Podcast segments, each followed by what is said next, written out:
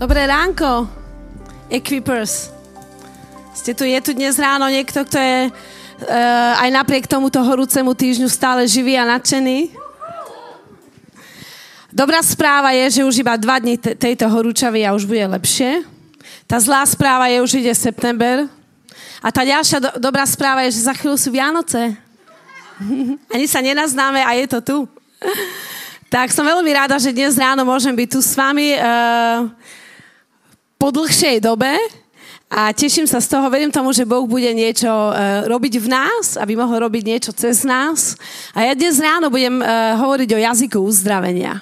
Budem hovoriť o tom, ako si Boh nás povolal k tomu, aby sme prinášali uzdravenie všade tam, kam ideme.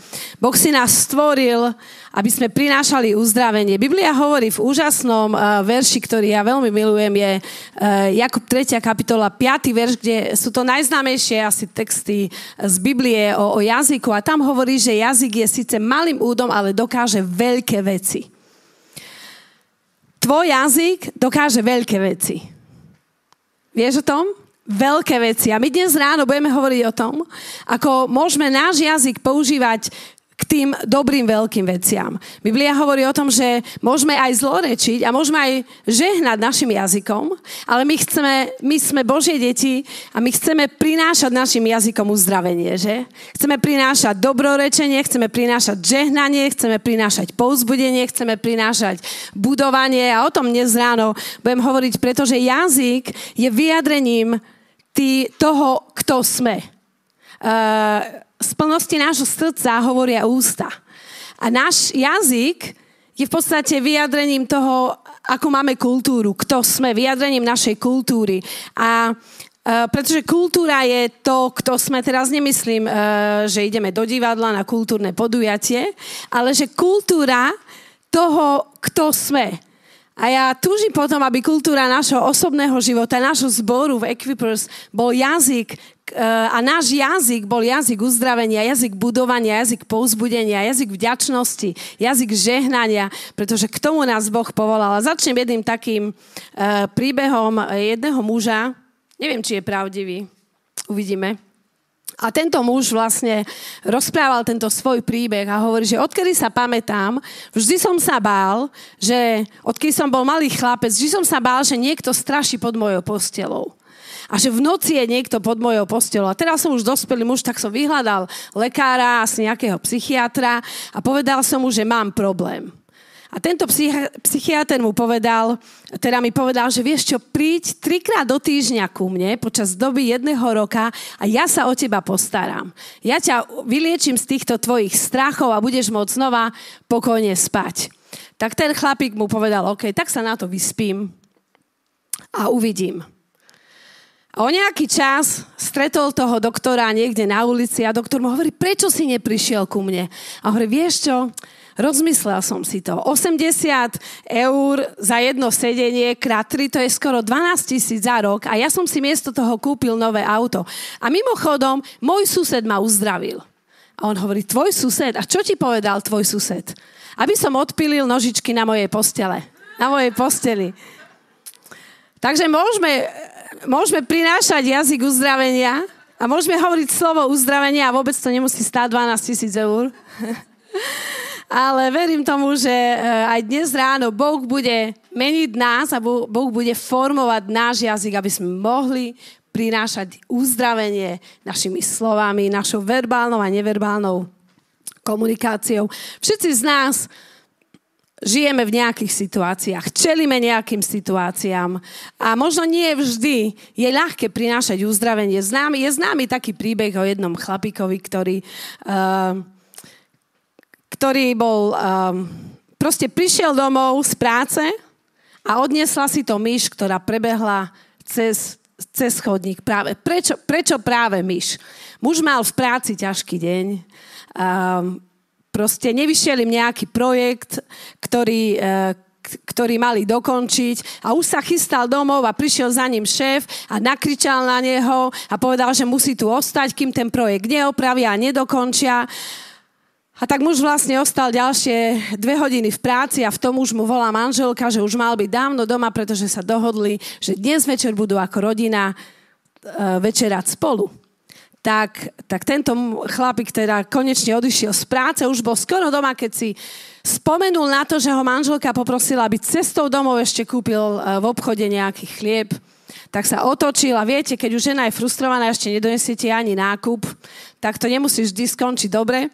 Tak teda išiel naspäť a priniesol jej nákup, teda nakúpil, aby jeho žena bola spokojná a ako vystúpil z auta, tak zakopol ešte o bicykel, ktorý tam jeho chlapček, jeho synček nechal len tak pohodený a príde domov a v kuchyni už ho čaká jeho frustrovaná manželka s vychladnutou večerou.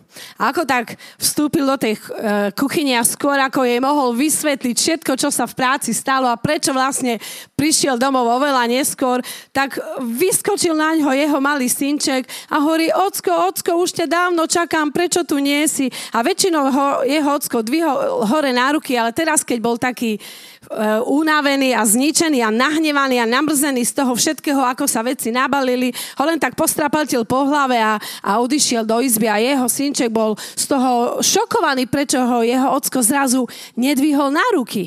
A tak išiel, buchol dverami a bol tam jeho pes a ten pes väčšinou vždy tak prevalcoval toho chlapčeka a hrali sa spolu, ale teraz ten chlapček len tak odsotil toho psa a pes sa na to naštval a v tomu vliezla mačka do cesty. A tá mačka sa nazúrila, vystrčila pazúry na toho psíka, pes ju tak odkopol a teraz tá mačka, to snáď nie, začala utekať a v tom prebehla myš a skončila v mačkyných pazúroch. Moja otázka, môže myš za to, že muž mal zlý deň v práci? Všetci máme dobré dni a všetci máme zlé dni. Všetci máme dni, keď sa cítime frustrovaní a keď sa cítime nadšení. Všetci máme dni, keď svieti slnko a keď sú mraky. Všetci máme dni, keď nám veci idú ako po másle. A všetci máme také dni, neviem, keď vám hneď od rána všetko začne padať z rúk. Neviem, či to poznáte. Ja niektoré dni ešte ani nezačnem. Tento týždeň som mala taký deň, že som hneď od rána mi všetko padalo z rúk a ja, že ako budem variť? Akýkoľvek máme deň, náš jazyk dokáže veľké veci. A je na nás, či našim jazykom budeme prinášať uzdravenie, či budeme prinášať budovanie, či budeme prinášať povzbudenie, alebo našim jazykom budeme prinášať frustráciu a ešte prevalcujeme všetkých okolo nás. Príslovie 12:18 hovorí, že kto bezohľadne rozpráva, ako by bodal mečom. Ale jazyk múdrych prináša uzdravenie. Jazyk múdrych prináša uzdravenie. A Boh nás povolal a sme povolaní, aby sme našim jazykom prinášali uzdravenie. Aby kultúra nášho jazyka, kultúra našej cirkvi, kultúra našich rodín bola, že prinášame uzdravenie. Našim jazykom, našimi hovorenými slovami, tónom našej reči, koľký z nás vieme, že aj tón veľa zaváži, je rozdiel, či povieme, že Peťka, super vyzeráš. Alebo poviem, že Peťka, super vyzeráš. Je to rozdiel, že? Je rozdiel a inak vyzeráš skvele. Keď som tam sedela a pozerala som sa na teba, hovorím, že wow, Peťka, super vyzeráš. Je rozdiel, ako rozprávame. Je rozdiel takisto, akú neverbálnu komunikáciu používame, ale náš jazyk ako taký má prinášať uzdravenie. A Biblia je jeden vzácny príbeh, o ktorom by som dnes ráno chcela hovoriť. Je to z 2. Kráľovi zo 4. kapitoly. Je to o prorokovi Elizeovi. Prorok Elizeus je prorok, ktorý prebral štafetu po prorokovi Eliášovi a takisto trénoval a učil prorokov. Viedol takú prorockú školu a jedného dňa mali títo jeho prorockí učeníci znova taký tréning. Ale bol hlad v krajine. Biblia hovorí, že v krajine vládol hlad. To znamená, hlad reprezentuje nejakú krízu. Keď vlastne sme zúfali, keď nemáme naplnené naše potreby a tak ďalej. Ale v krajine vládol hlad. Ani tento hlad neodradil týchto prorockých učeníkov, aby prišli, prišli k Elizeovi, aby ich mohol vlastne trénovať a mohli byť mentorovaní ním.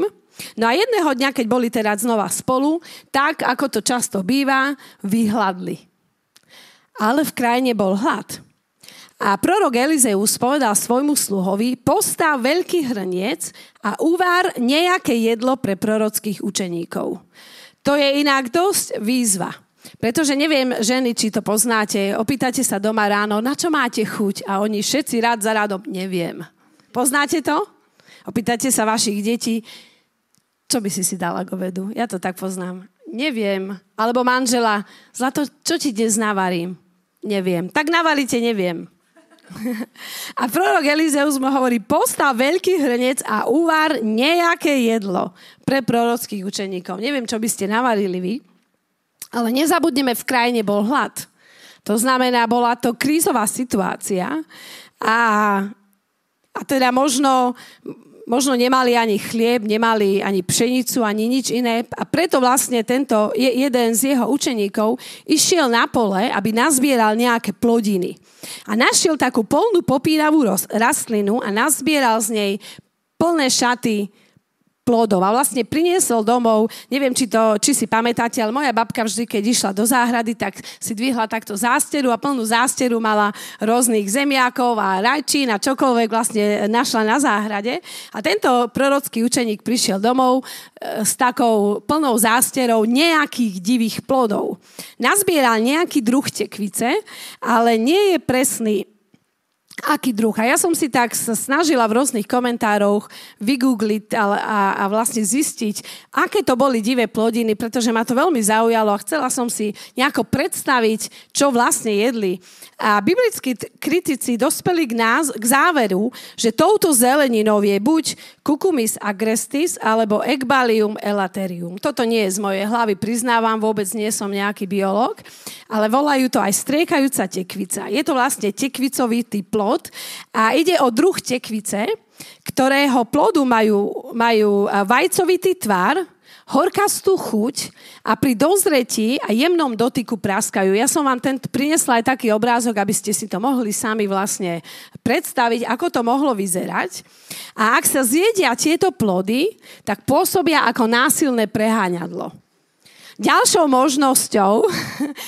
možnosťou je táto rastlina, volá sa kolocint a je to tekvicovitá rastlina, tiež takej rovnakej čelade, ktorá sa plazí takto po zemi a má list podobný listom viniča. A má okrúhly žltý plod veľkosti pomaranča, také malé zlaté tekvičky. A toto ovocie je mimoriadne horké. A niektorí toto ovocie alebo tento plod nazývajú, že je to žlč celej zeme. A dráždia nervový systém, spôsobujú žalúdočné a rôzne koliky a také poruchy žalúdka a čriev, že naozaj môže nastať až smrť. A táto druhá vlastne rastlina hojne rastie v Palestíne. Takže asi nič príjemné. A tento prorocký učeník prišiel do kuchyne, nakrájal alebo nejako to naporcioval do toho hrnca a uvaril to. Možno uvaril nejaký tekvicový prívárok bez kôpru. A tento prorocký učeň si vlastne pomýlil tieto plody s jedlými tekvicami. Ľudia väčšinou milujú tekvice, ale tieto plody neboli dobré. Boli to divé plody a mohli spôsobiť naozaj až smrť, ako som povedala. A pravdepodobne ani prorockí ostatní učeníci nepoznali tieto plody, nerozoznávali, že to nie sú nejaké zdravé plody, že sú jedovaté, alebo ich považovali za listy divého viniča. A potom v 2. Kráľov 4:40 verš čítame, že keď to naliali mužom na tanier, alebo neviem, do nejakej misky, a títo jedlo ochutnali, skríkli, v hrnci je smrť, Boží muž. A nedalo sa to jesť. Veľmi zaujímavá situácia. Po celom dni vyučovania a konferencie si sadnete k jedlu alebo po celom dni v práci a niekto vám uvarí nejaké jedlo a zrazu, keď to máte na tanieri, niekto skrikne, nejedz to, je to jedovaté. V hrnci je smrť, Boží muž. A v tomto momente sa úplne všetci zdesili a nastala panika. Neviem, čo by sme urobili my. Neviem, čo by som urobila ja. Možno Ako učeníci pri poslednej večeri, keď jedli s Ježišom baránka, tak a Ježiš povedal, že jeden z vás ma zradí, tak učeníci, som to ja. Možno by sme aj my začali hľadať viníka. Kto to nazbieral? Kto to uvaril? Prečo si to? Ty si to nevedel. Nevedel si rozlíšiť, že to nie je dobre. Chce z nás všetkých zabiť. Možno by sme naservírovali naše výčitky. Možno by sme si začali rýchlo googliť, či tie plody naozaj sú jedovaté, alebo nie. A možno by sme to všetko vyliali do záchoda a boli ohlade ďalej, keďže bol aj hlad. Ale v tom istom momente prichádza Elizeus, prichádza Boží muž, prichádza prorok a to, čo urobí, tým jeho jazykom uzdravenia úplne zmení celú situáciu. A prináša uzdravenie. Žiadny krik, žiadne výčitky, žiadne výbuchy, žiaden hnev. Ale 2. Kráľov 4.41 hovorí, že prikázal doniesť múku. Vsypal ju do hrnca a povedal, nalievaj ľuďom. Tí jedli a v hrnci nebolo nič škodlivé. Aký rozdiel? Prikázal, aby priniesli múku, a on vsypal tú múku do toho hrnca a zrazu celý ten jed sa nejakým spôsobom zázračne zneutralizoval a povedal, nalievaj ľuďom. A teda všetci pozbierali všetku svoju odvahu a vieru a začali z toho jesť. A tí jedli a v hrnci nebolo nič škodlivé. Pamätám sa, keď sme boli pred dobrými pár rokmi s Jonathanom Konradom a s Milanom na misii v Afrike, tak takisto sme dostali inštrukcie, čo môžeme jesť a čo nemôžeme jesť.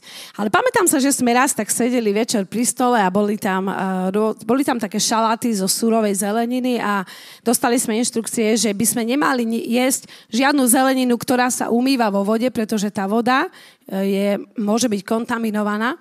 A vlastne, aby sme jedli šaláty, ale Jonathan nám povedal, ale keď ste už ochutnali, žiadna panika, pretože váš strach spôsobí väčšie zlo, ako keby ste to jedli. A to, čo Boh požehnal, je požehnané. Takže asi aj títo učeníci prorocky zrazu pozbierali celú túto vieru a jedli to jedlo, ktoré im bolo nabraté na taniere. Prorok nasypal múku do hrnca a zneutralizoval to jedlo. A všetci sa mohli dosyta najesť a nikomu nič nebolo. Prorok Elizeus mal niečo, čo uprostred situácie, ktorá bola jedovatá, ktorá bola kritická, ktorá bola na pokraji hranice, mal niečo, čo mohol priniesť a čo mohol vsypať do toho hrnca. Čím zneutralizoval jed v hrnci. Ten jed už tam v hrnci bol. Niekedy sa dostaneme do situácií, ktoré už sú jedovaté, ktoré už sú toxické, ktoré už sú kritické a my zrazu sa ocitneme v takej situácii a je na nás, ako budeme reagovať v tej danej situácii. Pretože náš jazyk má moc zneutralizovať ten toxín a jed a priniesť zmenu atmosféry a priniesť uzdravenie. Elizeus mal niečo, čo mohol priniesť a vsypať do toho hrnca jedu. Ten jed už bol v tom hrnci, ale on tam priniesol niečo. A myslím si, že tá moc nebola v tej múke. Ale neviem, či múka má sama o sebe moc neutralizovať jed. Môžete to vyskúšať, ale potom sa neodvolávajte na mňa, že Judy kázala. Ako sa my zachovávame v takých situáciách? Prídu rôzne situácie, niekto niečo urobí, niekto niečo povie, proste niečo vybuchne, niečo, čo plánujeme, sa nestane a my sme frustrovaní, sme sklamaní, sme nevrli, alebo stresujeme, alebo zneistíme seba aj ostatných, alebo o tom porozprávame všetkým ľuďom naokolo, alebo obviníme kadekoho z toho, čo sa stalo a čo sa nestalo. Ale v tomto momente je to na nás a je to naša voľba, je to naše slobodné rozhodnutie, ako budeme reagovať v tej situácii, keď pred nami je plný hrniec jedu. Či tam prisypeme ešte viacej jedu, alebo pridáme múku. Budeme mať múdrosť a trpezlivosť, ako budeme reagovať, čo povedať v tejto situácii. Necháme sa viesť Božím duchom. Pridáme múku a zrazu môžeme vidieť inú perspektívu. Pridáme múku a uvidíme Božiu perspektívu. Pridáme nádej. pridáme dobré slovo a máme moc obrátiť takéto situácie úplne naopak. Elizeus mohol hocičo pridať do toho hrnca. Mohol tam pridať výčitky, veď bol hlad. A toto bolo možno jediné jedlo, ktoré tí chlapi mohli jesť, možno behom ďalších dní. Mohol povedať, a ty si to nevidel, čo si sa v škole neučil. Mohol povedať, čo budeme teraz jesť. Mohol tam prisýpať nejakú výčitku. Mohol tam prisypať svoje sklamanie, že vlastne ten jeho učeník je taký nešiká a ostatní to si tiež vôbec nevšimli. A mohol ten hrniec celý vyliať von aj s tým všetkým úsilím, ktoré jeho učenícky učeň urobil, všetko, na čom pracoval, mohol to vysypať von, ale on tam vsypal múku. On tam priniesol niečo, čím to zneutralizoval a priniesol obnovu, priniesol uzdravenie, priniesol nový štart, priniesol prorockú perspektívu a dal im lekciu, ktorú si jeho učeníci možno z toho dňa zapamätali úplne najviac. Priniesol skvelú generáciu, skvelú lekciu pre ďalšiu generáciu prorokov. My sa potrebujeme naučiť a potrebujeme sa modliť, aby nám v tom Duch Svätý pomohol. Potrebujeme sa naučiť, ako byť ľuďmi, ako byť manželmi, manželkami, deťmi, súrodencami, ako byť kolegami, priateľmi, učeníkmi. Ako sa zachovať v rôznych situáciách, ktoré sú plné jedu, ale ako my môžeme priniesť uzdravenie ľuďom okolo nás. A verím tomu, že prorok Elizeus nám tu dal krásny príklad a krásnu lekciu, ako my môžeme reagovať v takýchto situáciách, ktoré sú plné jedu, situáciám, ktorým sa v živote nevyhneme, pretože asi všetci sa dostaneme do takých situácií, keď zrazu je pred nami plný hrniec jedu a niečo toxické.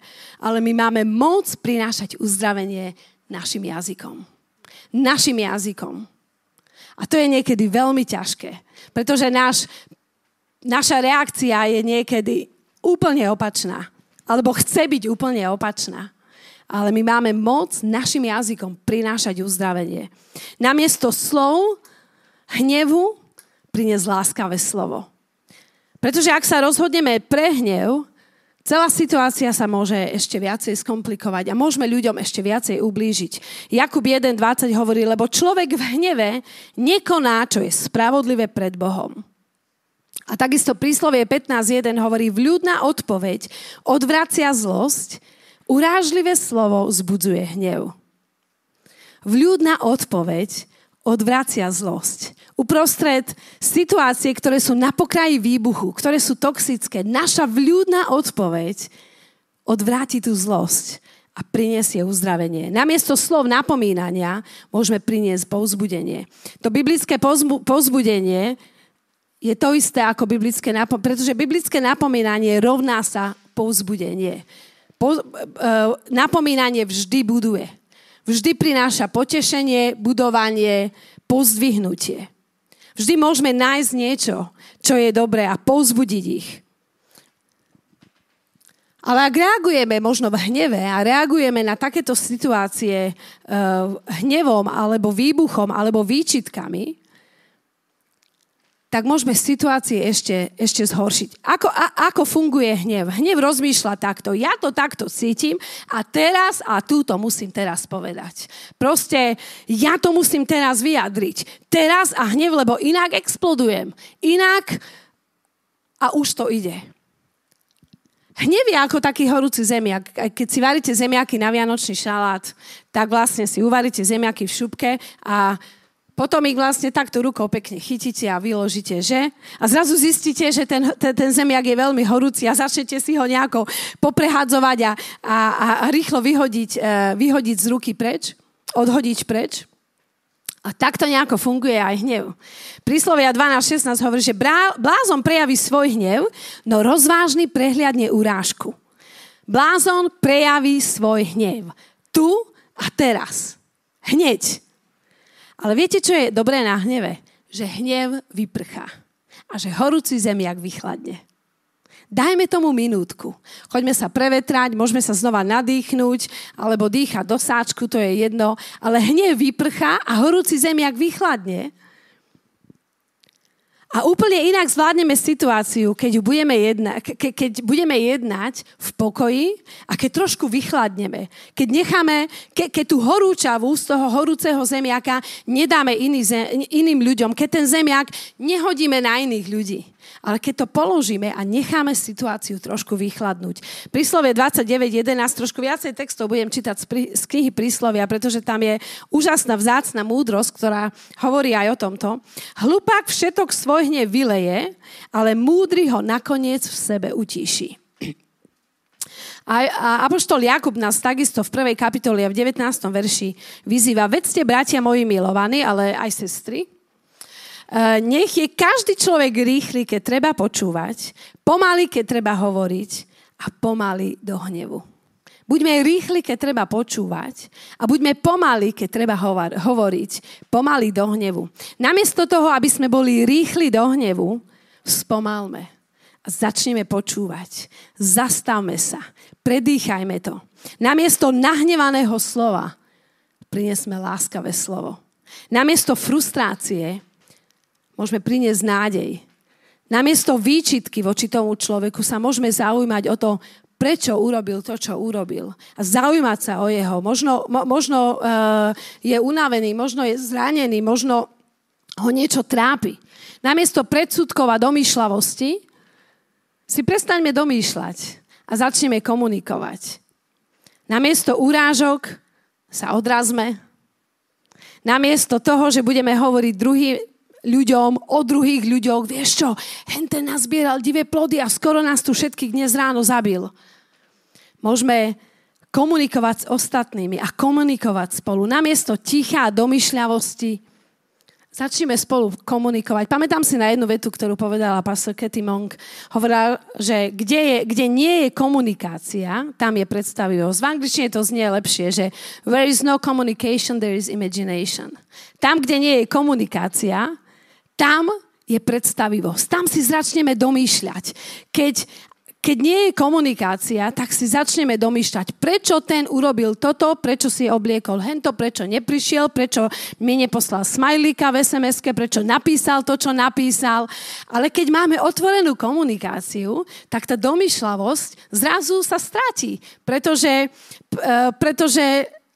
budeme komunikovať spolu, budeme sa spolu rozprávať.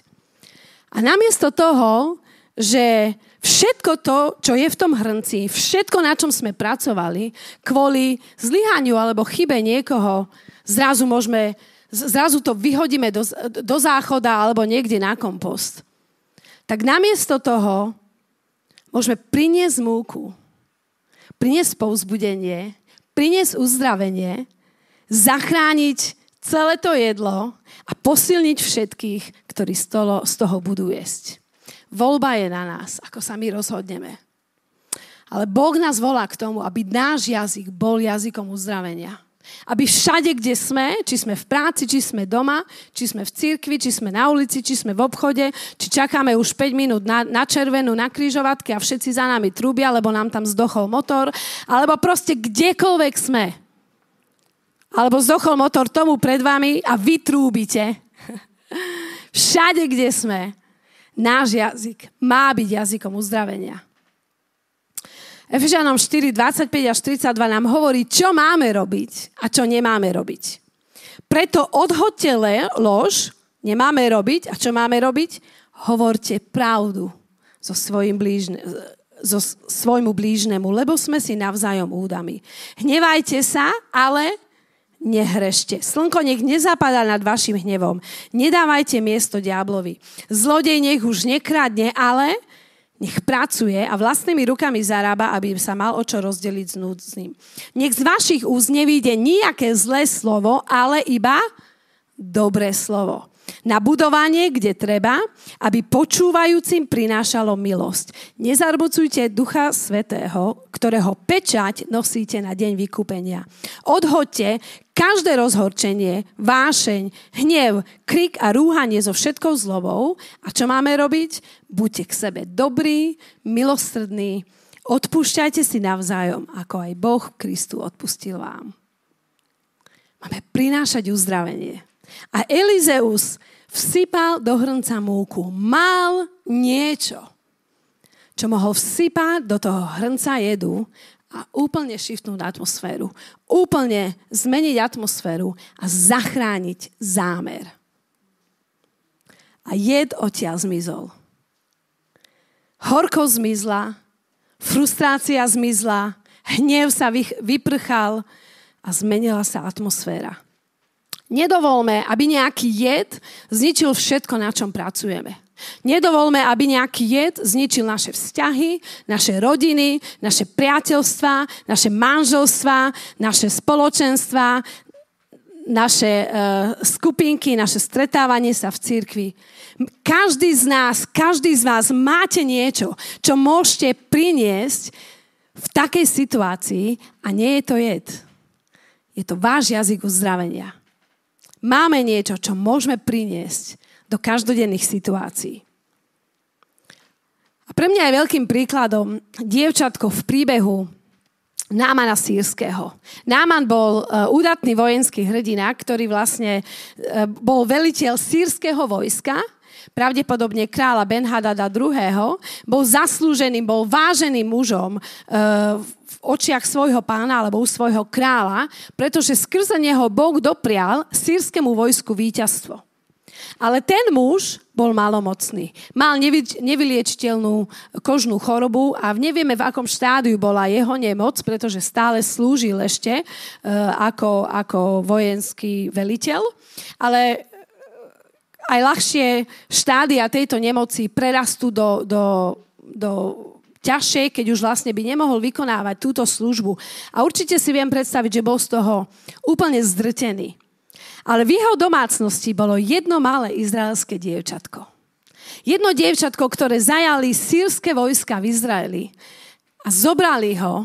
A toto dievčatko slúžilo ako slúžka u manželky Námana Sýrskeho v Damasku. Ale toto dievčatko možno počúvalo ich, ako tak slúžilo, ako možno umývalo dlášky alebo hrnce, počúvalo konverzáciu týchto manželov, Námana a jeho ženy. A možno videlo, ako sa Náman trápi. A jedného dňa nabralo odvahu a povedalo svojmu pánovi. 2. Kráľov, 5. kapitola, 3. verš. Raz povedalo svojej panej. Keby tak môj pán zašiel za prorokom, ktorý je v Samárii, ten by ho zbavil malomocenstva.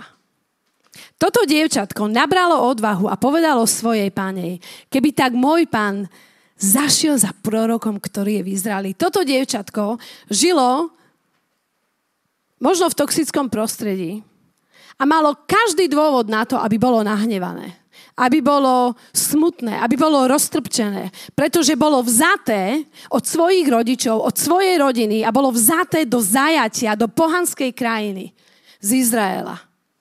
Ale toto dievčatko vedelo, že v Izraeli je prorok a že Boh je mocný Boh. A ani toxické prostredie, ani prostredie, ktoré bolo úplne cudzie, pretože neúctievali toho Boha, ktoré uctievala ona. Ani prostredie, ktoré bolo pre ňu zraňujúce, pretože bola vzatá od svojej rodiny do zajatia, ani toto prostredie nezastavilo jej jazyk uzdravenia. Mohol si povedať, tak mu treba. To je trest za to, že ma zobrali. Mohol si povedať hocičo, mohlo mu zlorečiť, mohlo svojim jazykom priniesť úplne niečo iné. Ale toto dievčatko povedalo, keby tak môj pán zašiel za prorokom v Izraeli, ten by ho zbavil malomocenstva. A toto slovo vytvorilo v Námanovi priestor pre zázrak. A začalo klíčiť v jeho vnútri. A Náman išiel za kráľom a vypýtal si teda povolenie navštíviť proroka v Izraeli. A vybral sa na dlhú cestu. Toto dievčatko zasadilo semienko pre uzdravenie. Semienko vytvorilo priestor pre zázrak, priestor pre uzdravenie. Možno, že sa ti niekedy zdá, že to slovo je iba jedno slovo, jedna veta. Možno, že sa ti niekedy zdá, že nemáš čo povedať, nevieš čo povedať. Ale Biblia hovorí, že aké dobré je práve slovo v pravý čas. Príslovie 15.23 hovorí, radosťou pre človeka je dávať odpovede, aké dobré je slovo v pravý čas. Aké dobré je slovo v pravý čas. Možno iba jedno slovo, možno jedna veta, možno jedna modlitba. Ale my povedzme to dobré slovo v pravý čas a ostatné už je na Pánovi. Ostatné je už práca Ducha Svätého. My si niekedy ani neuvedomujeme, aký úžasný dopad a veľký dopad môžu mať naše slova, dobré slova povedané v pravý čas. 15-ročný mladý chlapec pracoval na jednej mliečnej farme a jedného dňa povedal tomu svojmu farmárovi, staršiemu pánovi, u ktorého pracoval, že by si chcel zajazdiť na jeho traktore. A tento starý farmár mu povedal, vieš čo, dnes nie. Ale vieš čo, poď so mnou dnes večer na také jedno stretnutie, na také evangelizačné ťaženie, ktoré je tu v meste a zajtra ti dovolím jazdiť na mojom traktore. A tento mladý 15-ročný chalan, sľubuješ? A starý pán povedal, sľubujem. Tak tento večer, keď kázal evangelista, ktorý sa volal Mordecai Ham, tento mladý chlapec išiel s tým starým farmárom na toto evangelizačné ťaženie. A v ten večer to bol jediný chlapec, ktorý išiel a kráčal uličkou dopredu pred oltár, aby dal svoj život Ježišovi. A tento mladý chlapec bol Billy Graham.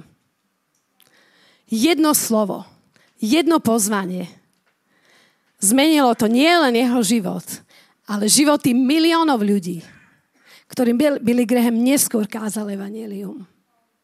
Aké dobré je práve slovo v pravý čas. Ja sa zatiaľ stihnem napiť.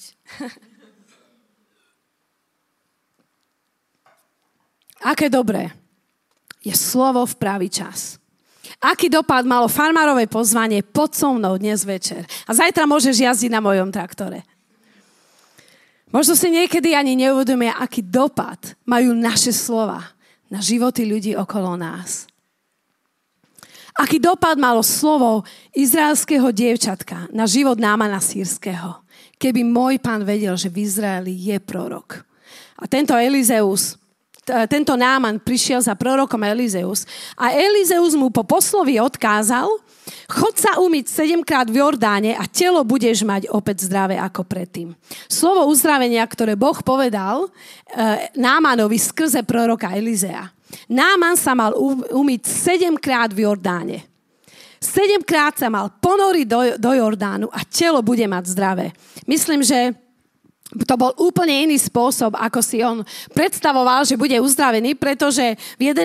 a 12. verši Biblia píše, že Náman však nahnevanie odišiel. Povedal, myslel som, že on sám vyjde, postaví sa, bude vzývať meno Hospodina svojho Boha, zamáva rukou nad postihnutým miestom a tak ma zbaví malomocenstva. Nie sú azda damaské rieky Abana a Parpar lepšie než vody Izraela. Nemohol som sa v nich umyť a ozdravieť. Zvrtol sa a nazlostený odišiel. Náman si možno myslel, že keďže je veľký vojenský hrdina a sám král mu dal list, ktorým sa mal preukázať v Izraeli, že prorok príde a nejakou možno kúzelnou taktikou alebo paličkou zamáva nad jeho malomocenstvom a zmizne to. Má svoju predstavu, ako to Boh urobí. Ale určite si to nepredstavoval tam, že on sám, veľký hrdina, vojenský hrdina, má ísť a má sa 7-krát ponoriť v rieke Jordán. Ale viete čo? Mal svojich priateľov, svojich teda sluhov, ktorí mu povedali, len choď, vyskúšaj to, skús to. A oni takisto mali jazyk uzdravenia. Skús to, vyskúšaj to. Nič ťa to nestojí. A teda Náman išiel a vošiel do rieky Jordán. A rieka Jordán možno bola trošku bahnitá, možno nebola najčistejšia rieka, ale Náman išiel. Vstúpil do rieky. Prvýkrát. Druhýkrát. Nič. Tretíkrát. Nič. A možno, že už vyzeral byť viacej špinavý ako čistý. Možno bol celý od blata. Ale 5-krát, 6-krát. A keď sa ponoril 7-krát úplne a vynoril sa, jeho telo bolo čisté. A Biblia hovorí, že jeho telo dostalo mladickú sviežosť a bol čistý. Aké dobré je slovo v pravý čas. Umytie sa v rieke Jordán tu predstavuje očistenie, predstavuje to znovuzrodenie, keď skrze Ducha Božieho prúdi život. Pretože v rieke, cirkev v rieke je život a rieka tu reprezentuje Božiu prítomnosť. Ale v Božej prítomnosti je život. A chce život, vstup do tej rieky. Pretože v Božej prítomnosti je vždy život. Jazyk Božieho kráľovstva, Boží jazyk je vždy jazyk uzdravenia. A Boh chce vždy uzdravovať, chce obnovovať, chce potešovať, chce pozdvihovať, chce budovať. Jeho jazyk je vždy jazyk uzdravenia a preto aj náš jazyk musí byť jazykom uzdravenia. Pretože ak Duch Svätý je v nás a Božia prítomnosť je v nás, tak to, čo z nás má vychádzať, je jazyk jeho prítomnosti. Je jazyk uzdravenia.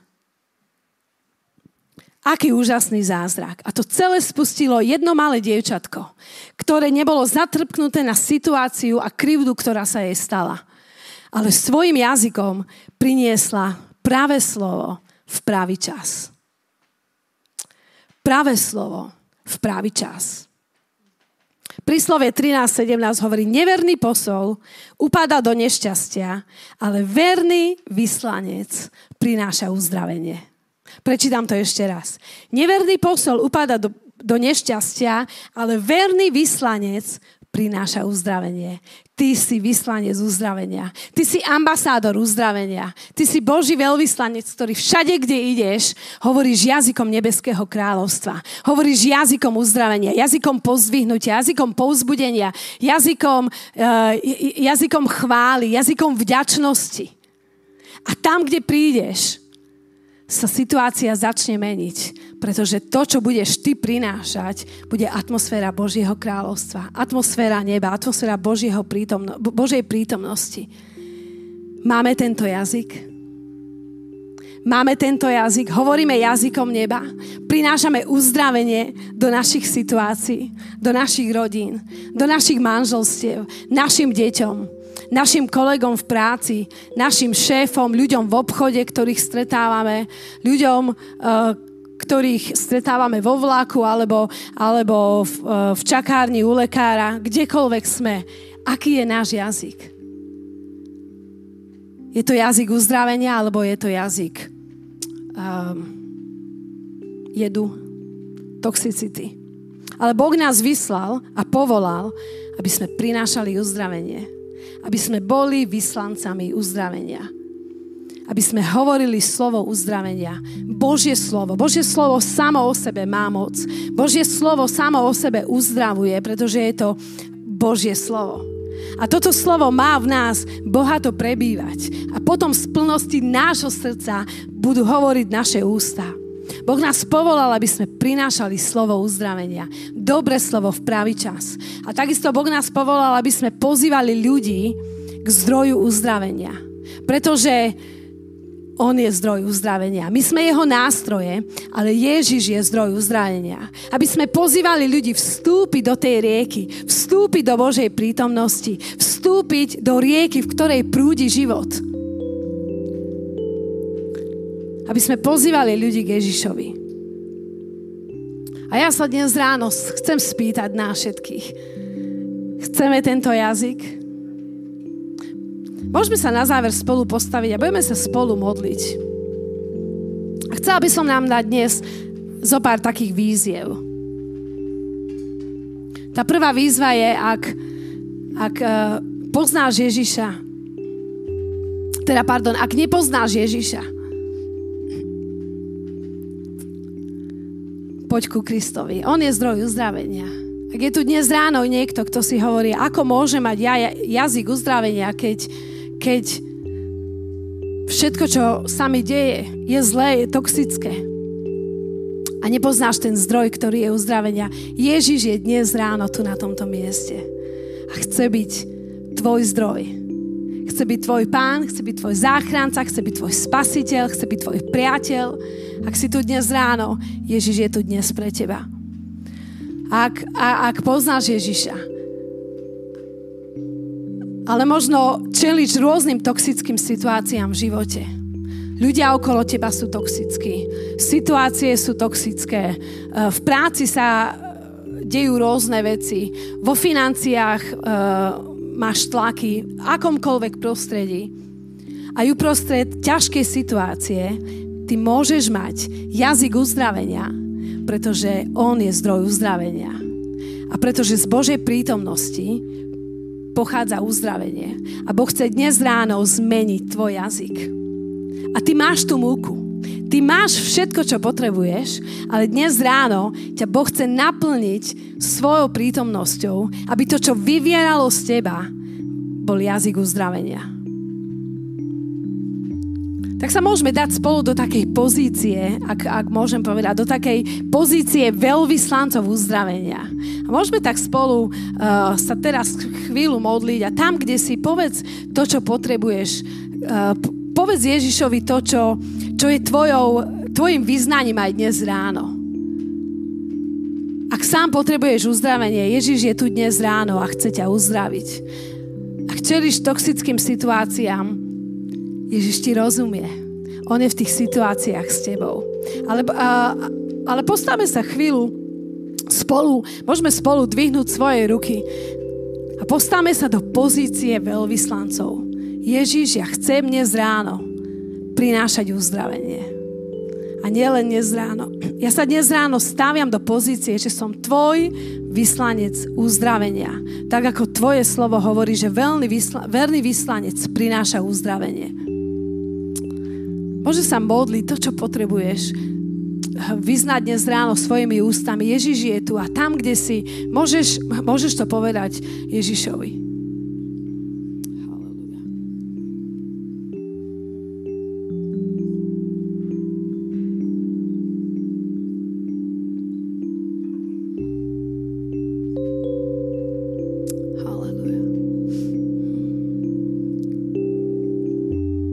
Pane, ja ti ďakujem za to, že v tvojej rieke je život. Že v tvojej prítomnosti je život. Že v tvojej prítomnosti je radosť. Že v tvojej prítomnosti máme všetko, čo potrebujeme. Že v tvojej prítomnosti je každé požehnanie. A ja sa dnes ráno modlím, aby si uvoľnil svoju prítomnosť do našich životov, do našich myslí, do našich jazykov, Páne. Aby dnes ráno sme odišli z tohto miesta naplnení, premenení, zmenení, posilnení, zbudovaní, Páne. Modlím sa za každú situáciu, ktorej čelíme v živote, za každý vzťah, za každú oblasť, v ktorej zápasíme. Keď sme sa možno ocitli pred hrncom plným jedu, alebo čelíme toxickým situáciám. Ja sa modlím, aby dnes ráno si zmenil atmosféru. Aby dnes ráno si zmenil náš pohľad na tú situáciu. Aby si nám dal pohľad neba, pohľad tvojho kráľovstva. Aby tvoja prítomnosť, ktorá prebýva v nás, mohla takisto prúdiť z nás a prinášať uzdravenie, Páne. Ja sa modlím za každého jedného človeka dnes ráno, aby si nás premenil svojou prítomnosťou. Modlím sa, Pane, aby sme boli verní vyslanci, ktorí prinášajú uzdravenie. Aby sme boli ako to dievčatko v príbehu Námana Sýrskeho, ktoré povedalo práve slovo v pravý čas. Žehnám každému jednému z nás, aby dnes ráno sme pripravení ísť a prinášať uzdravenie. Ak si tu dnes ráno, a toto je tvoje vyznanie, že chceš byť verný vyslanec, môžeš dvihnúť svoju ruku a budeme sa spolu modliť. Môžeme urobiť také spoločné rozhodnutie, lebo to je naša voľba, to je naše rozhodnutie. Do hrnca plného jedu môžeme prinášať uzdravenia, alebo môžeme tam priniesť ďalší toxín, ale je to dnes ráno naše rozhodnutie. Ak si sa rozhodol, že chceš byť vyslancom uzdravenia a prinášať uzdravenie, dnes ráno je to na tebe. Ježiš urobil všetko a dnes ráno je to na tebe. Ak si to ty môžeš dvihnúť svoju ruku. Ja by som najradšej dvihla obidve, ale drží mikrofón. Pane, ja ti ďakujem za to, že ty si dobrý Boh. Ja ti ďakujem za to, že ty vidíš naše ruky, vidíš naše srdcia, vidíš naše zmýšľanie. Pred tebou nie je nič skryté. A ja sa modlím za týchto vzácnych ľudí, ktorí dnes ráno sa postavili do pozície byť tvojimi vyslancami uzdravenia. Ja sa modlím, aby si ich požehnal. Ja sa modlím, aby si ich zbudoval, aby si ich naplnil tvojou prítomnosťou. Aby tvoja sláva prebývala na nich, aby tvoje slovo prebývalo bohato v nich, aby v pravý čas vedeli, aké slovo majú povedať, aby počúvali na tvojho Ducha Svätého, aby sme boli ľudia, ktorí sme rýchli počúvať a pomaly hovoriť a pomaly do hnevu, aby sme boli ľudia, ktorí sú napojení na tvoju prítomnosť a ktorí sú vedení tvojim duchom a ktorí vieme, čo povedať v pravý čas. Modlím sa, aby sme boli ľudia, ktorí prinášajú zmenu, ktorí prinášajú uzdravenie do našich rodín, do našich prostredí, do našej komunity, do nášho mesta. Aby sme prinášali, Pane, tvoje kráľovstvo všade, kde ideme, lebo ty si nás k tomu poveril a ty si nás k tomu poslal, Pane. A dnes ráno ti ďakujeme, Ježiš. A dnes ráno ti hovoríme, že sme pripravení a sme tvoji vyslancami. Pošli nás, Pane. A ti ďakujem za to, že v pravý čas, v tej situácii, keď sa ocitneme v takej situácii, tvoj duch nás povedie a tvoje slovo, ktoré prebýva v nás, bude uvoľnené z našich úst. V mene Ježiš, žehnám každému jednému z nás.